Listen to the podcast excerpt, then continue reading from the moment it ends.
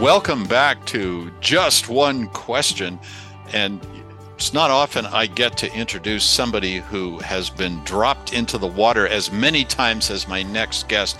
I am I am thrilled to have Alex Weber on the show. He is an award-winning speaker, author, and TV host, and he is an American Ninja warrior. And I only kind of dimly know what that is. So I'm sort of hoping that Alex will explain that to us. But um, hey, Alex, welcome. And how are you? Ah, uh, I'm great. I'm fired up to be here. Uh, thank you for having me. And you know, I I just got to say, your voice, and I'm sure you get this feedback. I hope so. I want it on every audiobook. I want it on every meditation, positive affirmations. Uh, I need it in my life. Oh, thank you. Yeah, I'm uh, I'm ready to calm you down and, and de-stress you and, and make you feel better. Yeah, but not right now because I'm putting you on the spot and and I'm going to ask, what are you excited about these days? What is uh, Alex Weber up to? What a great question. Uh, I am excited hmm, about people. Mm. I really am and uh, so much of, of what I've done in my life, I, have reflected on it. You know, I've been in therapy enough to reflect on this. Um, has been, uh, yeah, yeah, has has been human being focus. You know, I was fortunate to win U.S. Lacrosse Coach of the Year my first season coaching, and I've reflected on that. And it was it was the human athletes being able to connect with the individual under the helmet that led us to record breaking and winning championships and all the goals and results that we want. And we point to and we we need those we need those but it begins with the human blank. So human leaders human achievers the human being who shows up puts on a nice shirt goes into the office and does our job that human being. And you know in speaking i'm i'm I'm so grateful that this career path exists, that we get to do it. And back now, this last year, 2022, being with people, I have felt a different resonance connecting on the human level and mm. and my favorite moment will always be after the keynote connecting with people whether that's for a hug or a fun photo or when you just kind of feel in their voice they they pull you aside for a second they're like hey can i can i tell you something and they let you into their life and what you said, how it hit with them, mm-hmm. and they mm-hmm. let you into that human being. Yes, they are at the top performers or leaders conference in Tucson, but they mm-hmm. also let you into hey this has been going on in my life and this is what i'm excited about and this is a challenge and this is it was so tough for me to show up today because this is going on and mm-hmm. uh you know i i think that in my own journey in speaking and writing um, a book and all of that in 2019 going into 2020 i think i wanted to only present the best of myself and my most professional side mm-hmm. and into 2021 and 2022 i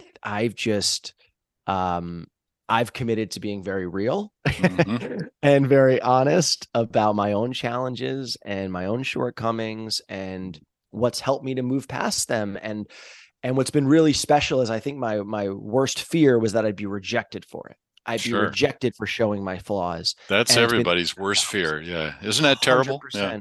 Yeah. It, it is. We think we'll be excluded. We think we'll be looked yeah. down upon or or not enough. And it's been, you know, it's been so amazing to see the exact opposite where people yeah. have I, I, feel like the keynotes have been more resonant because of the honesty. Mm-hmm. Yeah, and they and as you say, they come up to you, and the reason they do and want to share a bit of their life with you is because they trust you.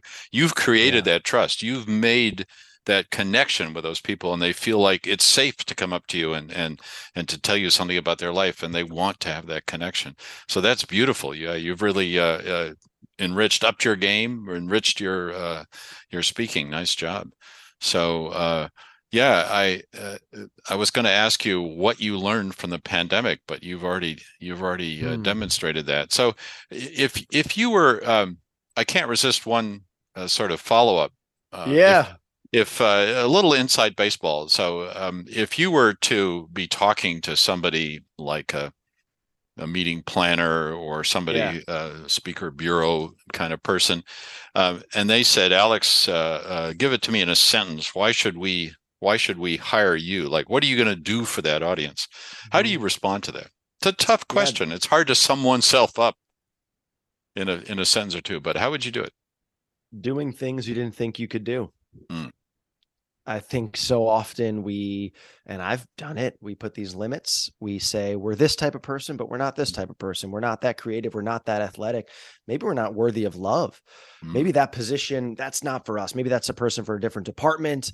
Um, we can do these things. Mm. We really can. And my journey with American Ninja Warrior was my first real breaking of that barrier. I was first a host with NBC, mm-hmm. and my job was to fail at the obstacles in a funny, entertaining way. Mm-hmm. Crushed it, failed a lot. well and done. then, thank you, thank mm-hmm. you. Then the arc of that entertainment series was intended to be that I got good at it.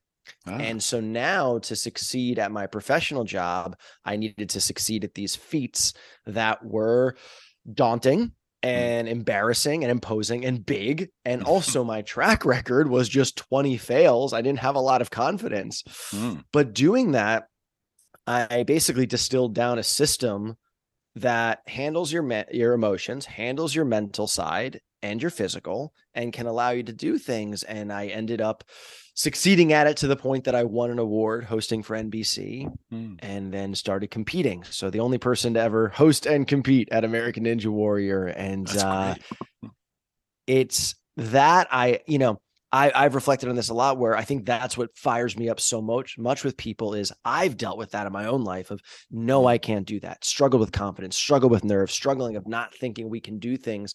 And so to work with people and then empower them to actually do these feats that seemed impossible mm. is it's everything. Yeah, that's wonderful. that's wonderful.